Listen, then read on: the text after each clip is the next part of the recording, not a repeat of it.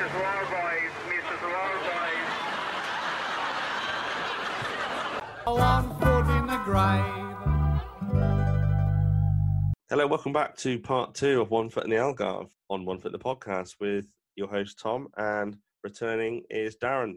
Hi, Darren. Hiya, Tom. Good to have you back again. Um, well, it's been at least a few minutes since since I last spoke to you. Um, yeah, no, I haven't seen you for ages. I haven't seen you for well, actually, I can see you as I talk. Yeah, we're breaking this down to a, two-parter because to release an episode that's probably going to be the best part of four hours long is is not easy on anyone's ears. So um, let's just where are we at? So I, I know I summarised things at the end of the last episode, but we've we're at the point where Mrs. Warboys in Victor's eyes has, has fallen off the cliff and intoxicated Mrs. Warboys. He can see one of her shoes on the edge of the cliff, the other one at the bottom. Uh, quite a scary um, zoom of the camera on her shoe, wasn't it? When when it from the top of the cliffs to really give you that impression that for Victor it's just scary times. The ne- the Meldrews neighbours are looking to come to the rescue. Certainly, in Hugo, who's dived in to try and find Mrs. Warboys. I think it's uh, yeah, amazing. And meanwhile, we can pick up at a little bit later on into the evening, and I think this is one of your favourite moments, isn't it? I think you quoted it to me when you first got in touch. There's Yeah, the Coast Guards. By now, the Coast Guard boats are um, trying to search for Mrs. Warboys, and you can hear the echo of one of the Coast Guards calling out. Mrs. Warboys, Mrs. Warboys. It's amazing. That's really convincing. I, I wouldn't expect it to be that uh, that good. I, I just love the echo across the you know the coast of. I know. They're, they're shouting out for a batty old woman from Britain. This is it. It's quite surreal to hear a Portuguese man calling out Mrs. Warboys. You never hear anyone but Victor really refer to her as Mrs. Warboys, and you got a chap abroad. Well, you know, he's not abroad in his own country, is he? But some woman who's coming over to their country, and uh, yeah, it's, like you say, some batty old old woman who's got herself into the right pickle. On the beach, we've got Victor and Margaret, and you've got Shirley, Humphrey, all looking on because they've all got something to worry about now because Hugo is in isn't anywhere to be found, is he? So there's two No, of them. that's right. But as they look on, we can see that Hugo is in fact uh, being caught up in a fishing net. Uh, it looks absolutely. I don't think that's a stuntman either, because a close-up shot of this this actor amongst the load of fish. I think we learn what kind of fish that is later. I Halibut? think in you know as he's getting sort of dragged upwards in the net. Yeah. His pants there are blue. Are they? I just remember when he jumped off the cliff, they were white. You got quite a thing for his pants, didn't you? eh? Yeah. no, sorry. Don't know why I Nothing wrong with that. Um, Uh, tighty uh, whities are now bluesy woozies. yeah. Yeah, no, I'm just. I feel. I feel like I want to have a look. I feel like I want to have to look at his pants. Yeah, I can't believe I'm encouraging you to do Oh, this, but they are. Yeah, it's a different colour, isn't it? The- yeah. Would never have picked that up. But the poor bloke gets emptied into the bottom of the the boat with all the fish toppled on on top of him, and he's rather conveniently the the fishermen are playing some loud music, so they can't hear his screams amongst the engine noise, so they don't hear him. So he's trapped, not only trapped under the boat, but with a load of fish. This is the ultimate unintentional indirect cock up by Victor, isn't it? This is like gone hard on cock ups. It is. Uh, he's, he's almost killed someone. Mm. So back onto the beach, the there's a policeman addressing Victor and Margaret. Looks just like I tell you who this policeman looks like. I thought it was now this is a Jonathan Creek reference now, but do you remember the episode Coonskin Cap where the plot was there was someone going around strangling women with like um I don't know what was something very tight around the neck, and you saw like a David Crockett hat shadow on the wall, and the main Oh, yeah. policeman in that was I'm not going to give anything away in case you're watching Creek. I know there's someone. I know that Nikki, who was one of my guests, the lovely Nikki, is currently just getting into Jonathan Creek, so I'm not going to spoil it. But do you remember that policeman in that? He looks just Yeah, like do, yeah. Terence. Terence Hillier is the actor, and I Alright, thought okay. maybe, maybe Terence Hillier is, is playing a Portuguese policeman. when you say policeman in Jonathan Creek, I only think of Rik Mayall. Yeah, there's only one copper and uh, Yeah. that's it. detective inspector or whatever his name is. Yeah, gone too soon. I could smell guilt on a man like dung on a donkey. What are you going to charge him with? Possession of an offensive haircut? police officer's on this walkie-talkie, and or is it a phone? I don't know what it is. And basically, he says, Would like you both to go to the hospital mortuary to make an identification. they need to go to the mortuary for an identification, which is a bit of a horrible moment. It's like, oh my god, you know.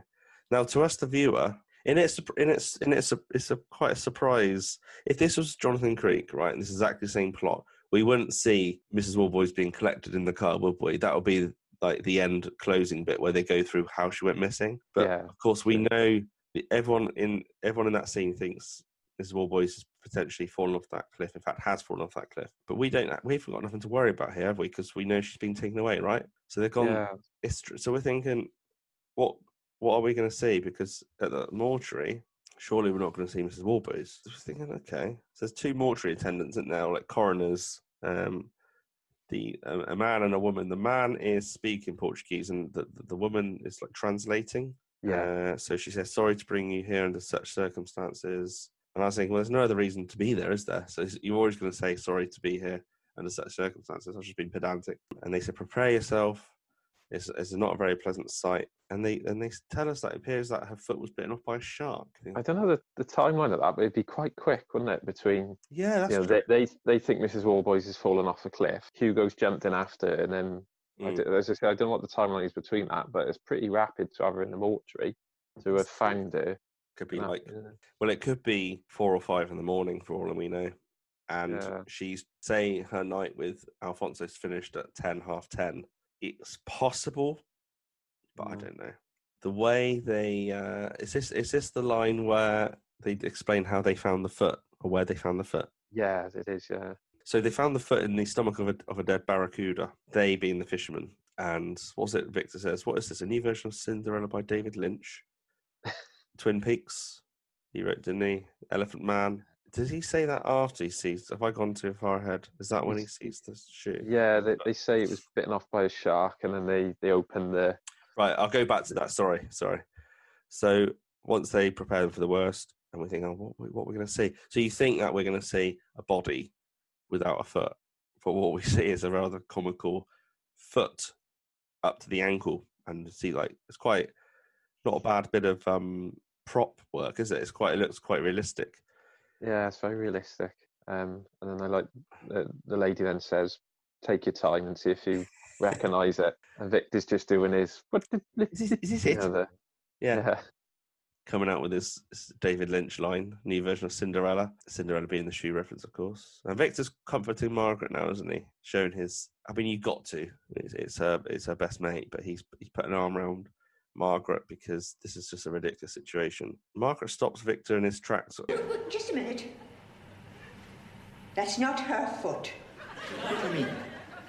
She had a large bunion on her big toe. She showed it to me two nights ago. Are you sure? And she always cuts her toenails neater than that. No, I'm positive. Whoever this belonged to, it definitely wasn't Jean. and she's quite confident this is not Mrs. Warboys' foot because she wouldn't let her toenails grow out like that, and she's got a large bunion on her toe, so this can't be it. I just wonder what what are the audience supposed to make of this because, like I said, we know that she she's been rescued by some coast coast guard people.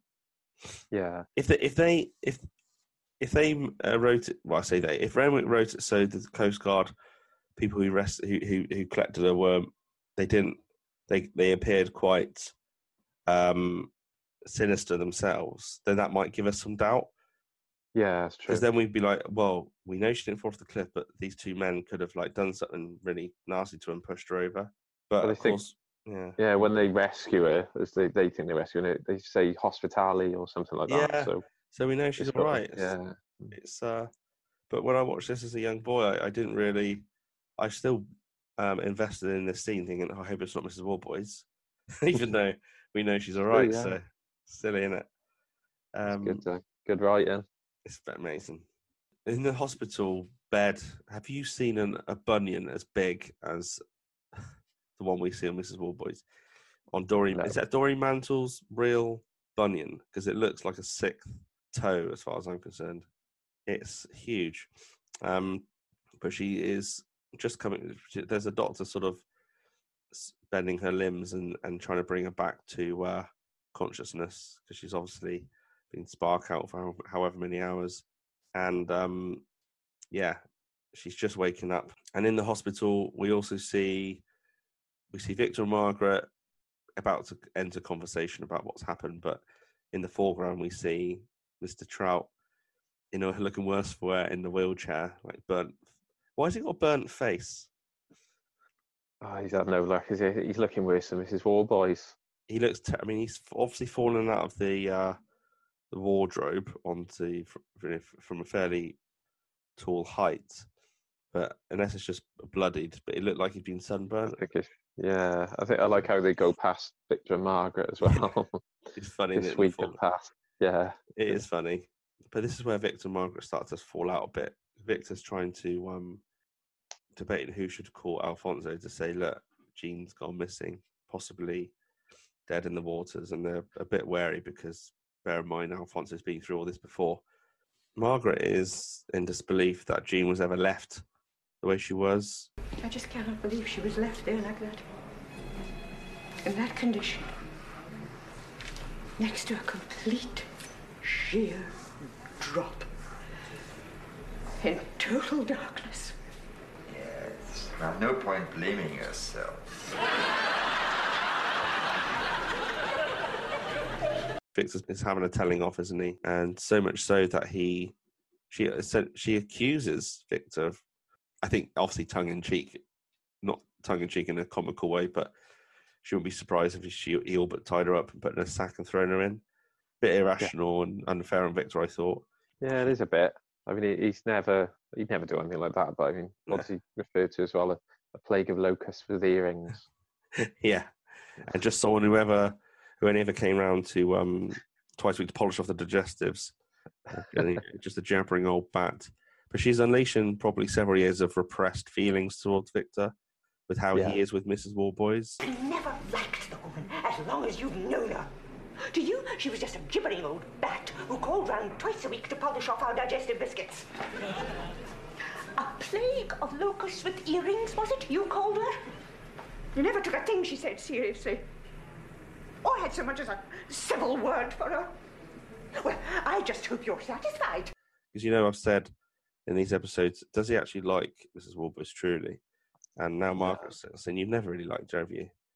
And Victor's sort of almost childlike, turning his body just to ignore her whilst he looks through the phone book. Yeah. He doesn't want to take this crap. In the midst of the them squabbling, who comes up behind Margaret? But it's uh, Jean Warboys looking relatively healthy and um, smiley. Margaret's so raging that she thinks it's just some randomer.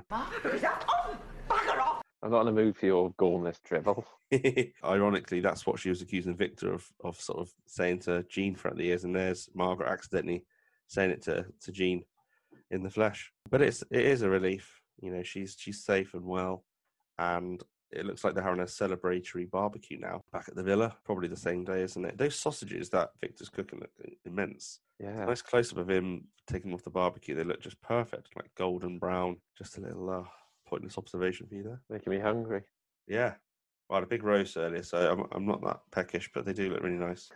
Very short scene, isn't it? Yeah, So- cut straight to um to Hugo. Uh, not to Hugo, cut straight to his wife then, doesn't it? Yeah. We're in the in the Shirley and Humphrey and, and Hugo's villa. She, yeah, she's on the telephone. Looks like she's taking a phone call from the police or the hospital. She learns that Hugo's safe and well. The fisherman has offered to drive him home. Um, and she said he sounded quite tired, but um, he might maybe want to grab some sleep on the way back. Or she hopes he does. Which cuts straight to an absolute amazing, very very well choreographed because poor old Hugo sat in the front next to the most lunatic layback driver you'll ever see with his first of all handling the steering wheel with his feet drinking a, a can of lager and on the telephone and hugo looks absolutely out of it doesn't he? Yeah, I mean the, the driver's even pushed his seat back so far, it's like a recliner, yeah. So he could get his feet up on the seat on the uh, steering wheel. It's the most And absurd Hugo just looks drained, and he? Just i just need to get home. All all he's thinking i did this all this for a good deed. At least in his mind all he's got really is i'm alive and i did try but i'm still pissed off. Um but yeah loud music in that car and he's just nothing it's just a hideous journey for him. Okay back at the villa looks like they've had their barbecue Image just clearing down, and Victor puts a foil full of hot coal or embers on top of the bin, and there's another Again- dong, another Yeah, again, in they- That's it. They zoom in on they zoomed in early on the sausages for a reason, so you could see Yeah. they're having a barbecue to set up a later joke. Yeah, well, yeah, it's all all, all relative to the the further gangs coming up, and yeah, because the donkey approaches Victor again, he sort of points out, "Well, I haven't even got anything on today, so still." Uh, Still attracted to Victor's scent. I think by now he must be convinced his aftershave is manky. So the phone the phone rings and Margaret goes to answer it.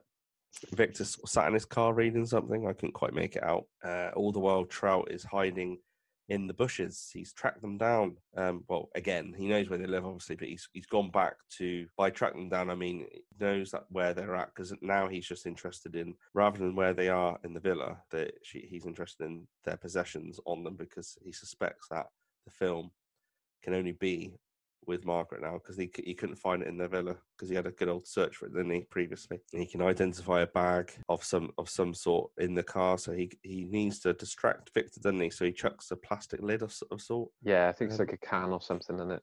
Yeah, Victor does get momentarily distracted. I think Victor's looking at a, a map actually, not a paper. They're obviously going somewhere for the day. Distraction tactic didn't work, so he, unfortunately, oh god, he just win, wince when you look at it. He he grabs a well four or five pieces of hot burning coal and does remarkably well not to scream out. And then he runs out just as Victor conveniently looks away in his car. Mr. Trout, I don't why I call him Mr. Trout now.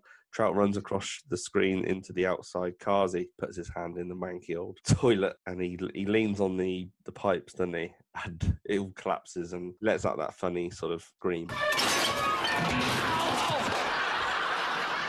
Yeah, that's a really sort of slapstick moment, isn't it? Yeah. Where you got the steam rising off his hand from the toilet bowl, and then the Like cistern hitting him on the head. Yeah. There's another bit in that as well where um, they're talking about the aftershave again, and I can't remember who says it, but they say who did the market marketing research department for that. Was it Muffin the Mule? Forgot that. I didn't write that down. So Victor is again only momentarily distracted that this toilet's basically collapsed on Trout and he goes back indoors. And then we are now um, I think Victor doesn't he say I'm just gonna go next door to apologise to the neighbours? Yeah, Well to Hugo anyway. So we're now back in the villa. The villa is quite spacious and it just looks a bit more clean and, and airy, doesn't it? yeah, It's well kept in it there, villain. Not like the the Meldrews. Yeah, yeah. Hugo returns. Shirley is. I should also point out that they're having plumbing issues, aren't they? That well, the hot water's not working in their villa. They've mentioned already. This is just before Hugo, Hugo comes home. We do learn that the the heating, the hot water's not quite working. But when Hugo arrives, Shirley's pleased to see him. Humphrey is, is only interested in his mood. How do you feel? It's not really like, are you, are you okay, son? Uh, where Shirley is playing wifey in a gentle way. He is pissed, isn't he? Quite rightly. Very angry. and he's so much so he wants to well he, he, he runs through all the things that's happened to him I just spent seven hours of total sensory deprivation throwing up and pulling live herrings out of my underpants. Only to be driven back here by a trained chimp. Inside a vehicle with all the comfort of a runaway cement mixer. All because wacky races across the road tells me someone's fallen into the sea when all that's happened is their bloody shoes come off. You want to know how I feel?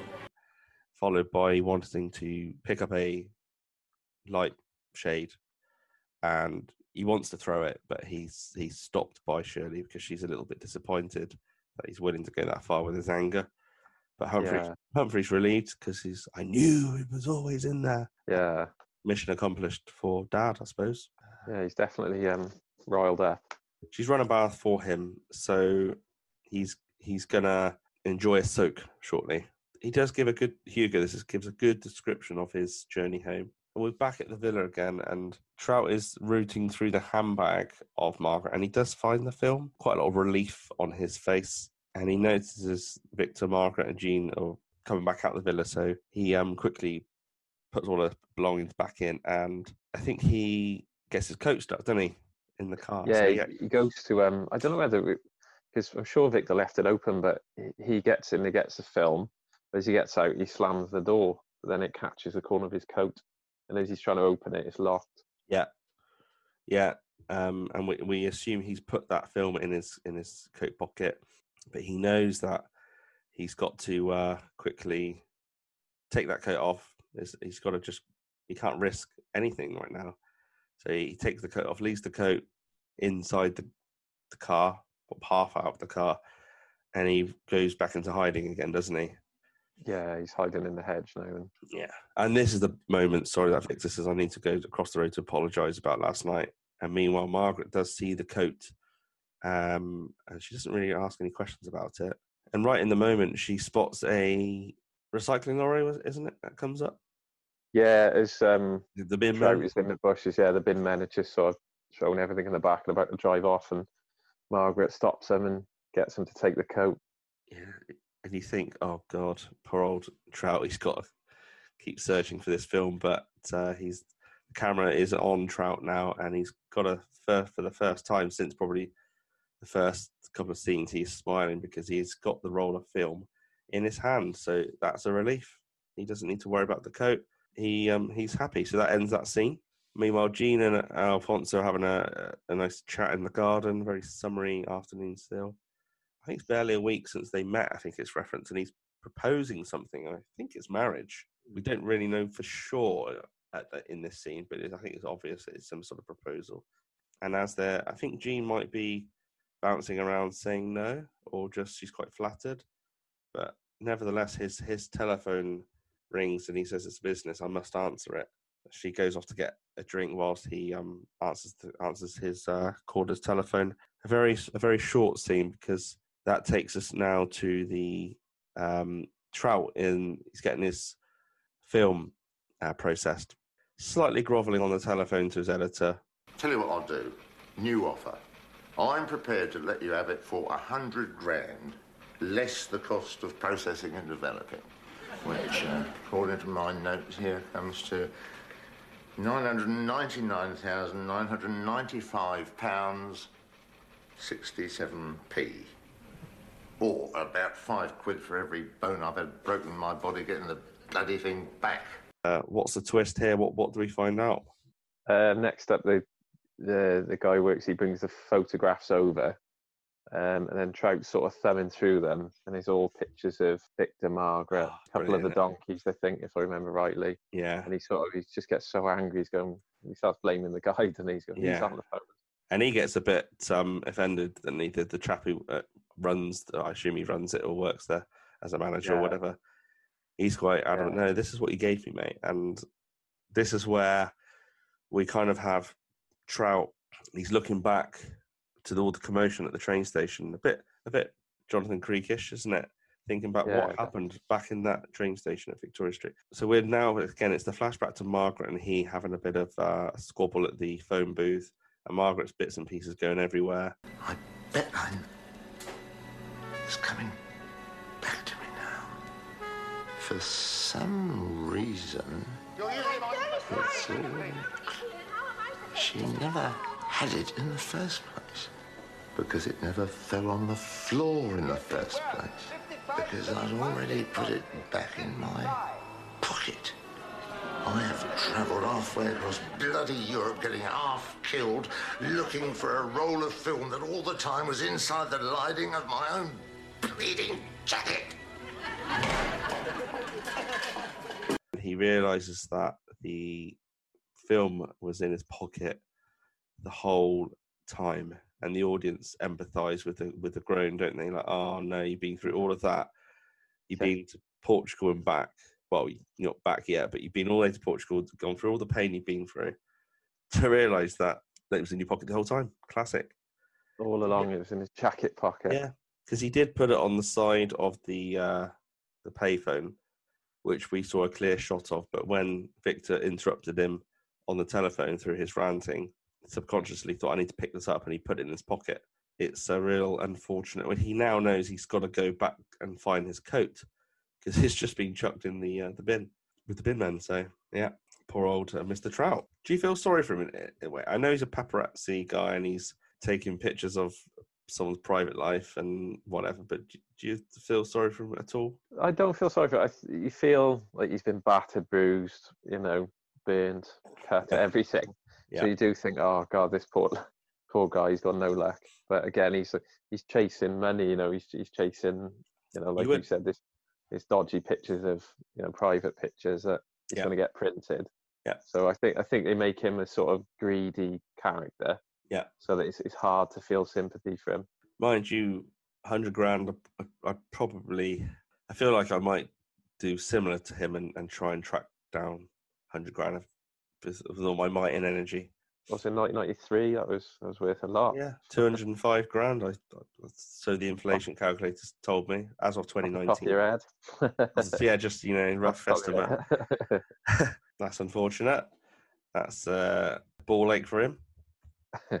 So um, Every other ache as well. yeah.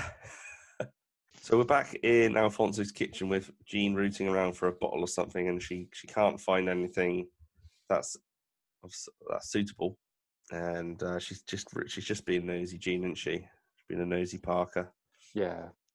and she by fluke discovers she walks on the cracked tile on the floor to to discover the key for the cellar. So she makes a she knows there's a wine cellar in there. She probably I think she assumes it. Yeah, like the again the cracked tile's clever because he referred to that earlier. Didn't you see him accessing the key with Yeah. it, and then she sort of finds it, and then Yeah. and then she's she's walking down, that, and it, I just remember from this bit, there's a massive rat about Oh, four foot from her. It's huge. huge rat. Yeah, and it's it's a bit a lot of tension now, isn't there? Because she's in the wine cellar. She she doesn't know about th- the keg, the mysterious keg of of um the trunk full of whatever could be in there. And Alfonso, we we were a bit suspicious of him at this point. He finished his telephone call now. It's a bit cat and mouse because he's making his way back inside. He's probably thinking, "Gosh, he's been a while." And no, uh, noticed on that as well as he's walking up. I don't know if it's me magic, but they- zoom in on his shoes as he's walking up. I don't Yeah. know whether that's to sort of put in our mind the shoes of of his wife. possibly, Um, yeah, again, he's quite sort of sinister walking back, and you Yeah. think, what's going to happen? Yeah, Jean's just been nosy as ever, just rooting around all the uh, wine bottles, and um, just by chance, she pulls out a bottle of wine and she finds the the, the cloth wrapped shoes. But they weren't there before, were they? He found he had them in the some cabinet drawer. Not- Yeah, in his cabinet. Yeah. yeah. And she looks very bewildered. And I think it's at this point we have a bit of a scare jump, don't we? What are you doing? Yeah. Also, she, I think she pulls out. Yeah, the the shoes are behind the bottle of wine that she pulls out, Mm, and then it lines up. She obviously realizes they're shoes. yeah. Starts sort of questioning, Yeah, and notices something that, as she said, most men or most people wouldn't notice. it's a scary it's a, it's a quite an eerie scene because it's it's anything but a sitcom at this point. I know this is a feature length film, but it's it's dramatized massively. We're finally gonna hopefully learn a little bit more about this secret that Alfonso's been hiding. And she rhetorically sort of asks him that, you know, you've kept them this ho- as in the shoes, you kept them the whole time. She's just clarifying these are the shoes you wore that she wore that she went missing, and he and he nods a yes. So he's it's quite relieving that he's looking sad and not angry. So he's like, yeah, yeah, this is this is what um she wore. He just wants Jean to put the shoes down, and and uh, Jean Jean then disagrees that she never did fall from the cliff. Look at them.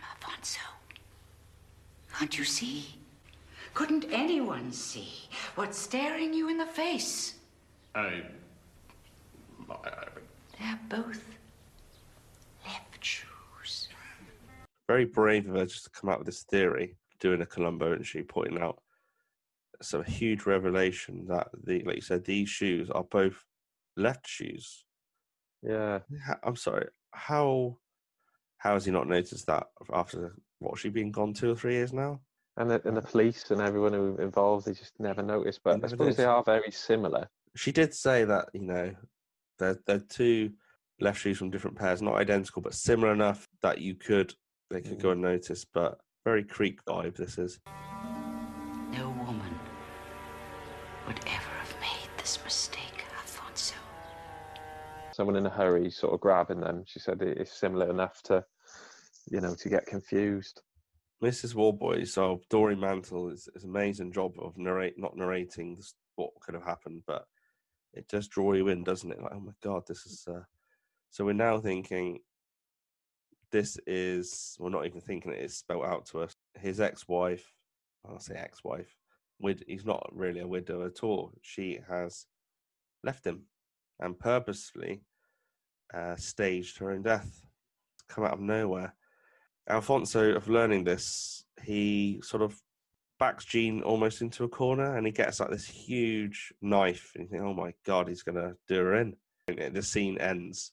So that's left us on a bit of a cliffhanger again with Jean and Alfonso. Hugo's in the lush looking bath. Shirley and Hugo's villa, like a ground level um, marbled floor bath. And Shirley's pouring in kettle after kettle of hot water because obviously the, the boiler's broken. So he's just led back, eyes closed, just saying this is bliss. With an apologising Mr. Meldrew at the doorway. Feels he needs to at least say a few words of gratitude as well as an apology to Hugo. So Shirley welcomes Victor. Well, no, she sort of says to sort of wait there, doesn't she? Or does she ask Yeah. him in? I don't know. And Tells rather, him to wait there a sec, I think. that's right, yeah. I don't know how long she expects him to wait, given that Hugo is in the bath. So that could be a long Yeah. old wait, but uh, it's the least he can do, I suppose. For, as Shirley walks off to, um, I should presumably fill up the kettle, Victor is followed in by accompanying donkeys, or just one, sorry, donkey, which panics Victor, of course, because he's not only he's first of all he's already in trouble with his family, and he doesn't want a he to be seen with a donkey in their house, and he's not supposed to be in there. He's supposed to be at the, the doorway. So very funny, very slapsticky. He's trying to maneuver the donkey out of the the uh, villa. Basically, he ends up in the bathroom where Hugo is um, Starker's in the bath. Uh, thankfully, with his eyes shut at this point, so he's got a small chance to get away with it. As the donkey and Victor end up in the bathroom, before Victor has any, can do anything about it, the donkey goes for the longest pee I've ever seen by any animal. the the gag works well because obviously I assume most urine is warm, so poor old Hugo is in the moment enjoying it.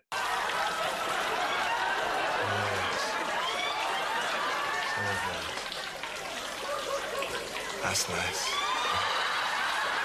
You're doing a terrific job. It's lovely.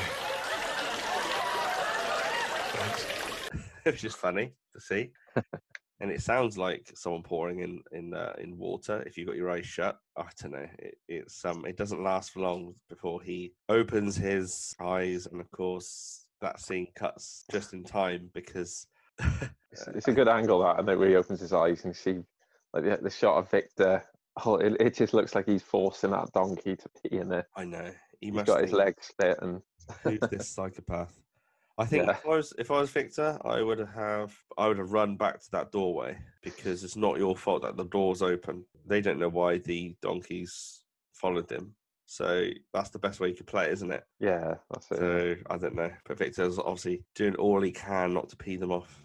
No pun intended. Pee them off any further than he already has. But of course, when that scene ends, nighttime in the villa, and now we see Margaret spoon feeding an injured Victor. He's got like one half of his face sort of swollen. Margaret says, Should have expected it, really. All the people on holiday in Portugal, you have to pick a fight with a professional boxer. Can't wonder he went berserk. I should think that's the first time a donkey's ever been floored with a left hook. I, felt sorry for the donkey when I first Yeah. saw that. I thought, oh, I mean, it's just- Flo and Victor. I could, you know, he's had a, a guts full of Victor. So, but the donkey, maybe Hugo just missed because he's supposed to be not the best boxer and he caught yeah. the donkey. But y- you can also assume that he's taking his anger out on the animal because he's had such a terrible 12 hours, 24 hours that he doesn't care. wonder, wonder if Victor put the donkey in the way. Yeah, did he hide behind the donkey? I don't know. But he still got hit because when Victor tries to respond, he he can barely. He's inaudible, isn't he? You can't hear him or hear what he's saying. He's, he's just mumbling, and it's it's very funny.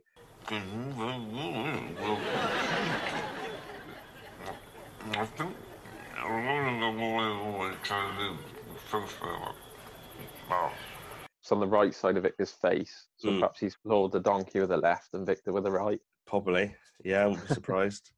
Margaret seems to have calmed down a little bit because she's obviously interested in helping Victor. You know, she's a bit more mellow than she was early in the day or yesterday or whenever. when she was feeling insecure and a bit angry.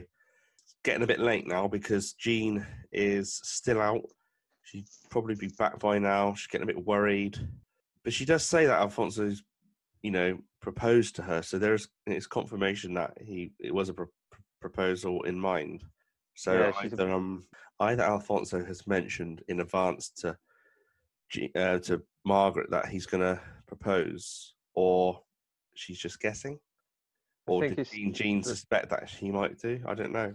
Yeah, that's it. I think the line is she said she had a feeling Yeah. Alfonso might propose That's to her it, today. yeah. But probably Mrs. Warboys has, um, said to her that he's going to propose tonight, I believe. Or but then she's a bit concerned why Jean's so late.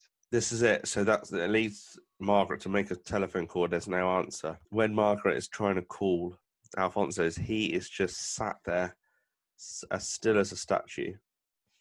Well, he's in in. It looks like a carved wooden chair, doesn't it? And he is ignoring the telephone. It looks like he's just done something very evil, um, because there's no Jean, and he sat there motionless, isn't he? It's pitch black. Well, there's a bit of lighting, but it's Yeah. Yeah. it's, it's very dark. So she's mm. getting increasingly worried, and and she says It's ever since you said that about why there were no pictures of his wife. And that night in the restaurant with those murder stories. Why would he get all agitated? I think we should go over there, Victor. Now. She she references what Victor said earlier in, in the evening. She seems to understand what Victor's saying, and we don't know what he's. I think he's just saying it's ever it's, it's all right. You know what she's like. But she goes, "Says ever since you said about the photographs, the lack of photographs of his ex, so that's made Margaret ever so suspicious of things. So she can't get that out of her head. They they they're willing to go and pick up, and that is when Margaret is definitely worried now. But we need to go and pick her up. Um, and Victor sort of plays it down. And just as they're getting ready to go out, putting their coats on, the camera sort of follows Margaret behind her. It's, it's it does it's quite horror. It's like a horror scene, isn't it? Yeah, yeah, definitely. Yeah. As she opens the door, who do we see? Jean? Mrs. Warboys stood in shock. Um, I couldn't work out when I first watched this. Has she just been stabbed in the back or something? Like you know, like when you first watch this, you think, is he just? But of course, we know he's at his house. So that's obviously not happened. But she has had one hell of a night because she collapsed in the arms of Victor, and that ends the scene with a quite a dramatic bit of music as well, like did did. Yeah, and This it's sort of running along the corridor, and it's not Yeah. like a smooth thing, you know. He's quite, and then she just, Mrs. Warboy, she does look like she's had a knife put in her back, like you Yeah. said. Okay, yeah. The next day, it's sort of a shot of a beautiful blue sky, and then it cuts to um, Mrs. Warboy sort of reflecting on, on she's been deceiving herself and Yeah. ignoring what her inside's been telling her, and she's talk, talking about her and and Alfonso. and she's there to sort of tell the story now, isn't she? What what's what's been happening? Why does she collapse, faint? I know she's been through a lot, and we'll learn. But if you think about it, why does she just the shock of? yeah, she says it, it all got a bit too much for. I think she says, "Oh, sorry about the palaver, but it just all got too much for me." And does it explain how, she got back? She drive or? I don't know, but so what's happened then? So Mrs. Warboys tells the story, doesn't she? And it helps us, the viewer, obviously. She's referring then to um, Alfonso saying about when she just talked about his ex, not ex, but you know his um, his wife that something happens to his eyes. So we don't really Yeah. know yet if he has done something, you know, Yeah. crazy. And then it sort of cuts to her then in the in the wine cellar, and then again it's like a different angle of her and Alfonso. That's right. Um, Yeah. And then she cut they cut back to Mrs. Warboys in the bed, and she says, His wife had faked her own death to go and live with someone else. Which is a massive revelation, isn't it? It's not that he killed her at all. It's uh, well, there's no sorry from going back from before. Like we had these doubts, like has he killed her? No, yeah, she she she faked her death, and so she she talks about the shoes and everything else, the handbag and um just yeah just to live with someone else. She did went to all this effort. How he absolutely adored Maria. "Yeah, I mean they, they explain it well because first of all you think what, and then you see Margaret, you know, saying, you know, faked her own death, and then Mrs. Warboys she's saying, well, Alfonso worshipped Maria. She was his life. She knew if she'd run away, he'd follow her. Yeah, for, it just like he looks, he just comes across as the type that would just try and track you down. And um, obviously, the with part of that flashback, we can see what he used the knife for, which of course was to open up the lid of the keg, and it had all of her belongings, and he kept everything. So obviously, clothes, all the photo frames, makeup, just a whole pile of garbage, basically. Because I think he was looking for the, a diary, and he was trying to go through friends and family in her diary to see if he could track her down. And he he remembered a business trip she went on to Faro to see a colleague, a male colleague, and he sus- half suspected at the time something could be going on. But he found his number, and of course, here we see Alfonso in the flashback calling this um, number, and Maria answers. We see, we do actually see the, the actress who plays Maria Mm. answer it, and she's you just hear her saying Alfonso. It's I don't know how he reacted to that. Really, like he must have been a changed man, I suppose, in that moment. Spend sort of all that time thinking his wife was, you know, mm. drowned. Yeah, um, Always at that point, I always no, notice the age gap. I don't know if it's yeah. She's like in her the early fifties. That Maria looks early fifties, and he's possibly seventy, late sixties. because the the guy because I thought it was more that because the guy that she's with when they're sort of washing the dog, I mean he looks a lot younger. Yeah, She's definitely traded him in. yeah, younger model. Yeah, and I also written down here how the hell did she get back? Yes, pitch black, and I don't know. Maybe she got a taxi. She couldn't have driven because the Meldrews had the car. So Mm. was it walking distance? I don't know. I don't know. I tell you what. Okay, so what I noticed was when she and Alfonso in the flashback were going through all this commo- not commotion, but revealing what's happened to his what who soon to be late wife. It's broad daylight. But when she gets Yeah. back to the Meldrews, it's pitch black. So did she go on some sort of bender? Maybe that's why she collapsed. She just went off and went to various Yeah. wine bars. I don't know. True. But I tell you what was funny about um, Mrs. Warboys recounting what's happened is it's gone from quite solemn and sad and a bit tragic to Victor trying to speak. I find that I always could have later. But you probably look back at this today a few years time and realize that fate was kind to you. And everything turned out for the best. You never said a truer word, Mr. Meldrew. and I appreciate that very much. and um, and you can't understand what he says. you think what on earth has he said? Do you think she? do you think she and Margaret seem to be able to understand what he says, but we, the viewer, don't seem to understand it at all? But whether they're just humouring him, I don't know. It does clear up a few things, and and also I put a tweet out there the other day to say like Mrs. Warboys felt I just need to go now because he's only interested in Maria, but I just thought surely once Alfonso's had it sunk in that she's done this to him, he'd be like, "Get out of my life for good." Like that's fine. You were supposed to because Yeah. you're willing to do this much, or you're willing to give this much effort to get out of my life, then you need to stay out of my life, really. Yeah, so that's, Um, uh, to put someone through that, that's horrific, and you know, years of, and then it sort of cuts to um, you see Mrs. Warboys, you know, saying sort of goodbye to Alfonso, and I think she says when he, I think he, what does he say? I'll contact you in a few days, but she said there and then, Nothing I realised. I'd never, never speak to him again. Mm. Which is a bit. You thought at the very least they might, might write. To, he, she, she might write to Meletta again to say like, "What's going on now? Then are you okay, or are you trying to track down Maria?" And then the next bit was that what we said earlier about she says sorry I was in a bit of a state last night, but That's it's all it. knocked me for six. Yeah, yeah.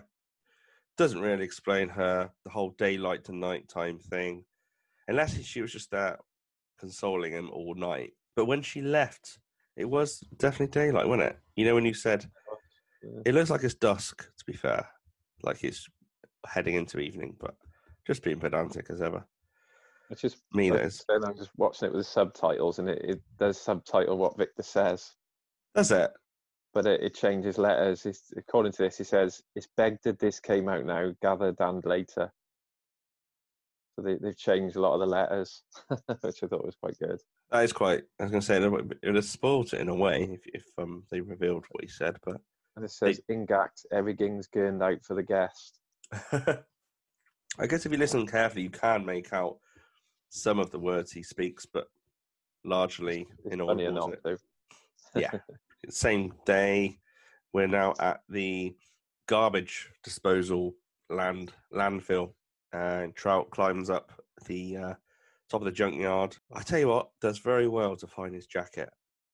It's sort of conveniently placed um, in in in his eye line. Maybe he's followed that particular lorry. He's got a taxi and caught up with the lorry and just seen where it's dropped off.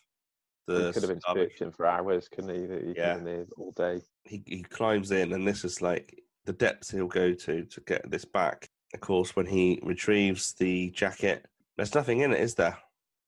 No. So he he realizes that oh no, there's not only nothing in the pocket. He falls over, loses footing, and then more garbage is tipped on top of him. So more pranks played on him through fate and his actions. Just it's quite clever how the garbage falls to the screen to it like ends that shot, doesn't it? It goes black Yeah, you get engulfed with it. downtown in somewhere in Algarve, very very pretty village. Um, the three of them, them being Margaret, Victor, Jean, uh, having something to eat, breakfast maybe, al fresco. They're all looking a bit worn out and, and dazed, aren't they, after a very bizarre trip. Yeah. So Margaret comes up with a very funny line, like she just said, Strange. I wasn't all that keen on coming to Portugal at first. But now that we're about to leave, I never want to see the bloody place again as long as I live. It's, she finds it ironic. She didn't want to go to the Algarve, and now it's the last day. Um, you think she's going to say, "I don't want to go," but she says, "I never want to see the bloody place again for as long as I live." Funny bit. Of, it's a funny bit of misdirection with her thought process. Good thing about a miserable holiday is you look forward to going home. home, yeah. And And then, uh, how good good a holiday I've had, I, I still look forward to going home. 'Cause Yeah. as they say, there's no place like home. But yeah, And then- it's Mrs. Warboys with the uh she reminds them about a previous holiday. Yes, that's the good thing about having a really miserable holiday. It makes the going home such a positive joy. Like the last time I got back from a holiday abroad to find our house had been demolished. yes. Fanny, you can laugh about it now, can't you? I suppose you can't really. nice little Yeah. throwback, isn't it, to in Luton Airport laugh. Morgan screen. How would you ever laugh about your house burning down? I know. I know. Yeah, she's quick. She reminds herself that they've got some um, photos that she's had developed. Oh, yes, I haven't seen those yet, have I? Is that another album's worth? yes. That roll of film, you know, we thought we'd lost. Found it in the car yesterday. Must have fallen out of someone's pocket or something when they were in the back seat. I think she's looking for a passport, then realizes the photos um, that she had developed. They they'd uh, found the roll of film that they thought they lost. Um, she found it in the car, so it's obviously not the one Trout picked up. Obviously, we know that because he he had their photos developed. So she looks at, she gets the photos out. She says, "This should be the first day that we drove down the mountains." And that there's music. The music that is played now is that sensual music from scene one. It's Quite a good tie-in. You know, the the lust of the couple, who we think it might be a member of the royal family. Maybe yeah, that's it, yeah. Prince. And um, yeah. So anyway, when she looks at the photographs, she is absolutely um, horrified. Uh, she looks appalled. She can see the photos that belong to Trout. They're obviously pornographic. Is that? Oh, surely not. Was it someone who just looks like him? To be him? Where did these come from? And uh, I like how she says, Do you see what they're doing in this one, Mr. Meldrew? Something beginning with H.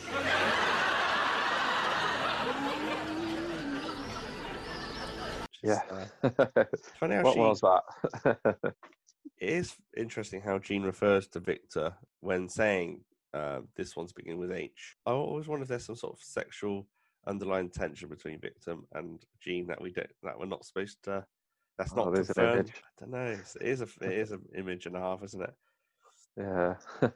well, is that is it? There is that episode in which she's convinced. Do you remember when he writes the? Is it Minzy Berkovic letter, or is it the Italian guy writes it and Victor's? The chip the, the chippy owner wants to write a letter to one of his lovers, So Yeah. Victor writes it in his handwriting, and put, and has it in an envelope. And yeah, Mrs. Warboys knows who she is. Enrico. Yeah. Is Enri- That's it, yeah. And she reads it and thinks he's after her. If she re- if she'd read that whole letter, she'd see that if Victor didn't sign it, she only read like a few sentences and chucked it away, didn't she? Yeah. One for another drama. time. Margaret, sorry, Jean um, is appalled by the photos, and after they've all gulped at them, they, Jean chucks them away. It's like, oh, you can make some serious money out of that if only you knew. I don't think they're that, that type, are they, to sell that kind of? But they do, No. they do sort of speculate, not speculate, but they're all like, how can they can't be him? Surely it's a um, Double, yeah. double, yeah. It's like so. I think she takes it off. Victor, Victor's sort of looking at it and she removes it quickly and dumps it in the bin. Yeah, yeah. But hidden around the corner, like a detective, um, he's tracked them down again. Trout is finally winning because he grabs the photos from the bin. Yeah, I mean, he's got by now he's got a burnt face, probably burnt hands, bruise, bruises everywhere. Neck Uh, he's- brace. neck brace. He's in uh, crutches or a crutch, and he he calls um he catches a taxi. He's wearing that jacket that's just shredded. Yeah, he's just an absolute mess. But he, in his mind, he's he's got the money now. The taxi does not look like a taxi. I don't think it is a taxi, is it? But No, it just sort of pulls up, doesn't it? Well, he flags it down. he flags it down, and, and the chap, I think it's supposed to be the fact that the driver, in speaking in Portuguese, saying he thinks he's having a heart attack. Trout just ignores him, sits in the back seat. Sits in the back seat, and then you see the, the guy who looks awful. He sort of le- slumps forward, and then Yeah. his, his foot comes off the off the brake, and you see um, Trout in the background kissing the photos. and they're going to full pelt, aren't they, down this tiny alleyway almost. Brilliant shot, and it you see Mrs. Warboys and the Meldrews, and it's on a quite a hill, isn't it? And It's on a really just see the steep hill. car bombing past, Yeah.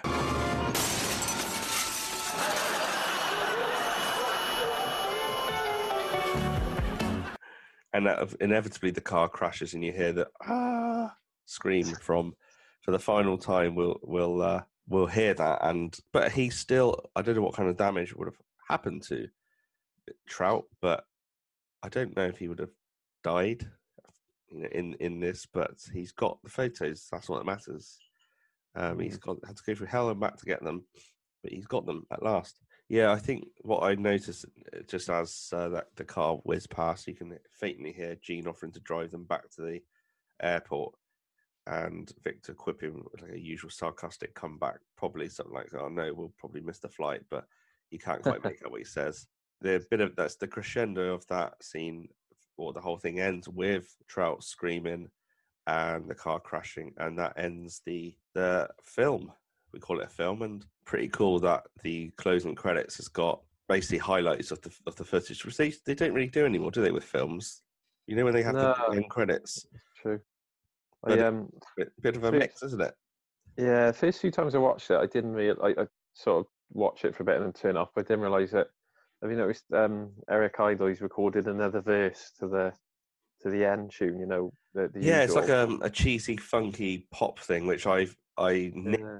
Part of it at the end of a previous um, episode, and uh, I thought it was quite funny. Like Eric Idle looks a lot younger than he does now, but he looks old back then. He's got this mullet, uh, and Richard Wilson even joins in. He's playing a cameo role in the in the music video. If you watch it Yeah. on YouTube, you can see it. I have to have a look. Um, yeah, I just thought it was good how he adds it. Obviously, re-recorded it. They must have, and then he adds another bit, uh, verse to the Yeah. to the lyrics. He's added more lyrics, hasn't he? Yeah. Um, I'll I'll put a link to it, link to the uh, video in the in the podcast description. Yeah, that'd be great. But you'll be able to find it if you just listeners out there just type in "One Foot in the Grave" um, single or pop mix or something. It's it's really cheesy, but it's funny. Highest viewing episode of the whole series, twenty million, I think. Not, I think even higher than the final ever episode.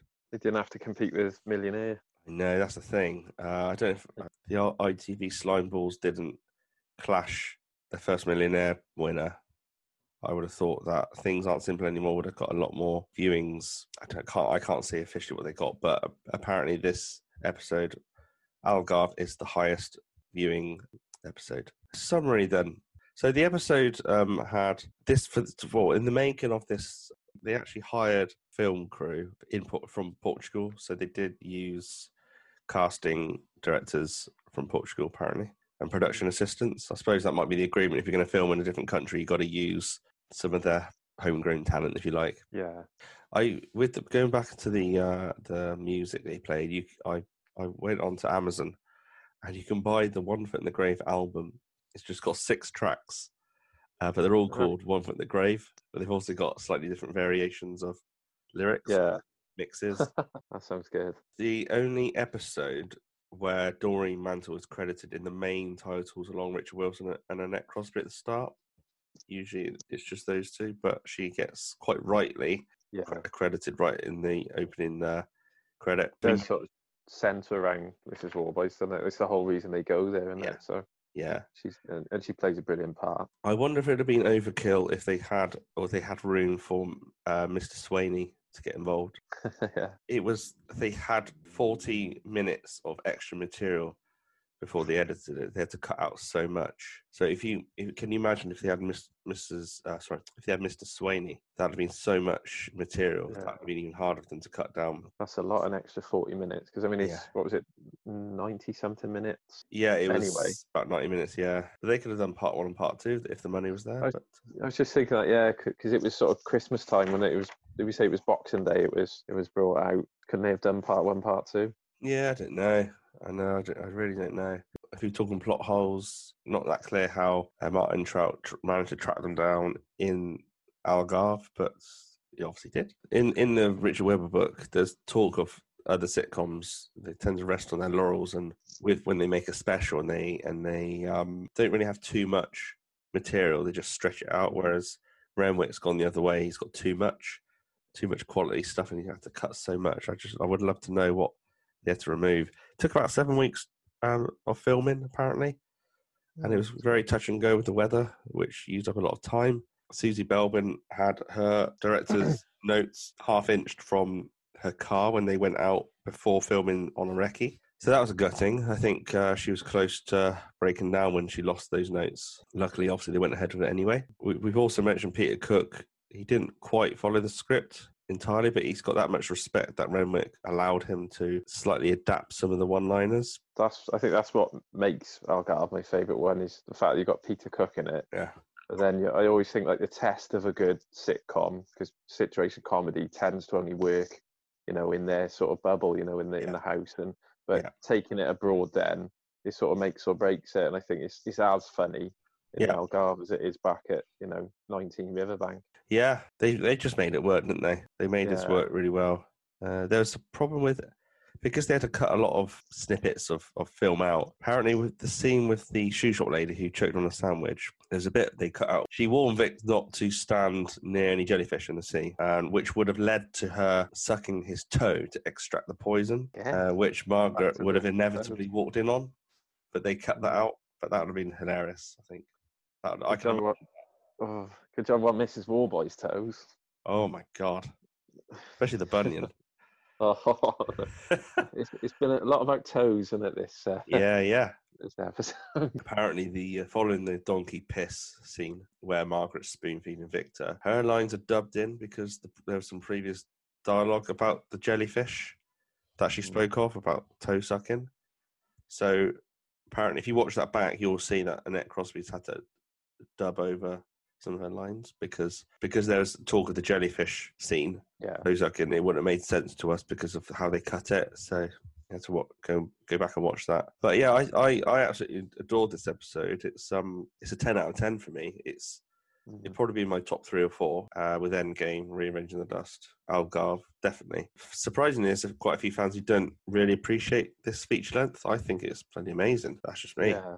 I don't know. I think it's brilliant. Yeah, it is like it is my. I like the this sort of normal episodes that are shorter, but I think um you know having Algarve, you know, an hour and a half. It's just like I remember sitting down to watch it as a kid and in my teens and thinking, oh great. It's a bit like I know we keep going back to Only Fools, but it's a bit like the Miami Twice. Yeah. Did you like Miami Twice?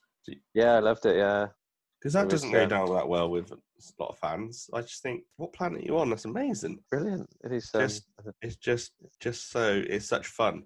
But this is a great episode. It is interesting how it centers around Jean. It really grows her character even more, doesn't it? Like very prominent.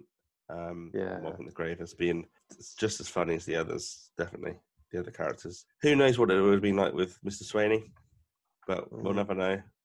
But uh, he has a, a a few storylines of his own coming up in the series, especially with uh, trying to get a date with the um, can't remember the episode. I'm trying to think of her name. She's like a nurse, wasn't she? Um, he has his moments and he, he'll get some mini storylines. Oh no, Exterminating Angel, that's it. oh, that's it. Yeah, he trashes all the cars. Yeah, all three.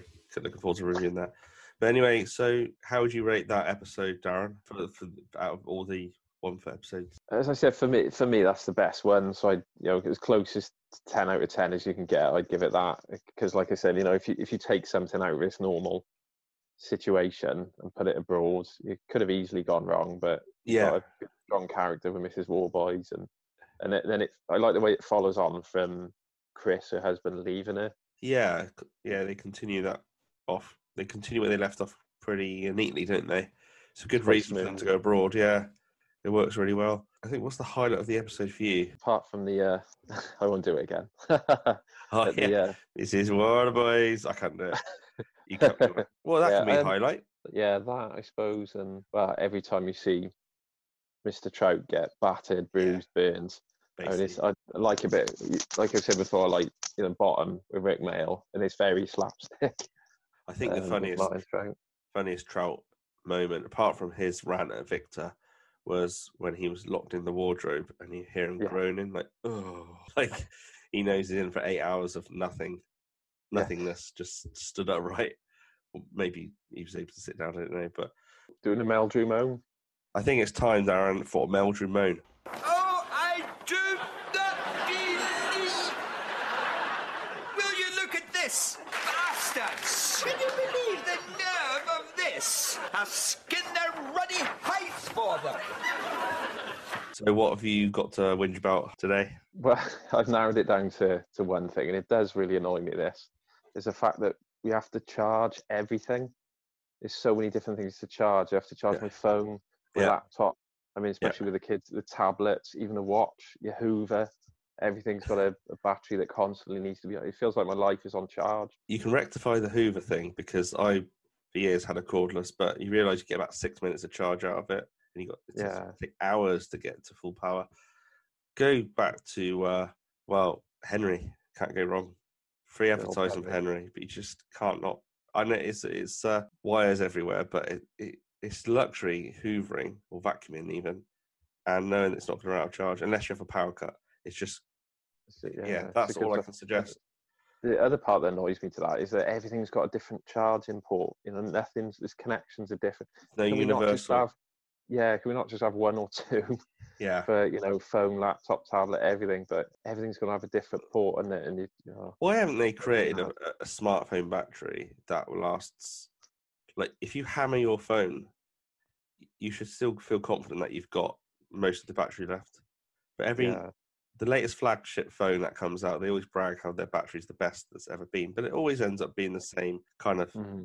Situation where it just drains if you use too much. yeah. Web I, mean, I, too much. I used to put it put, put my phone on charge all night, but apparently that ruins the battery if you leave it on charge overnight. It's Oh, the, the dash charging is really good, but so it does run out as quick as well.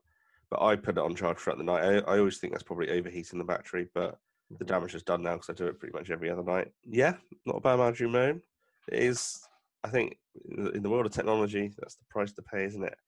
A big electric bill for everything we've got to charge up. My laptop is a nightmare for the charging port. It's so weak that if I've got it on my lap, it's going to come out just by me sneezing.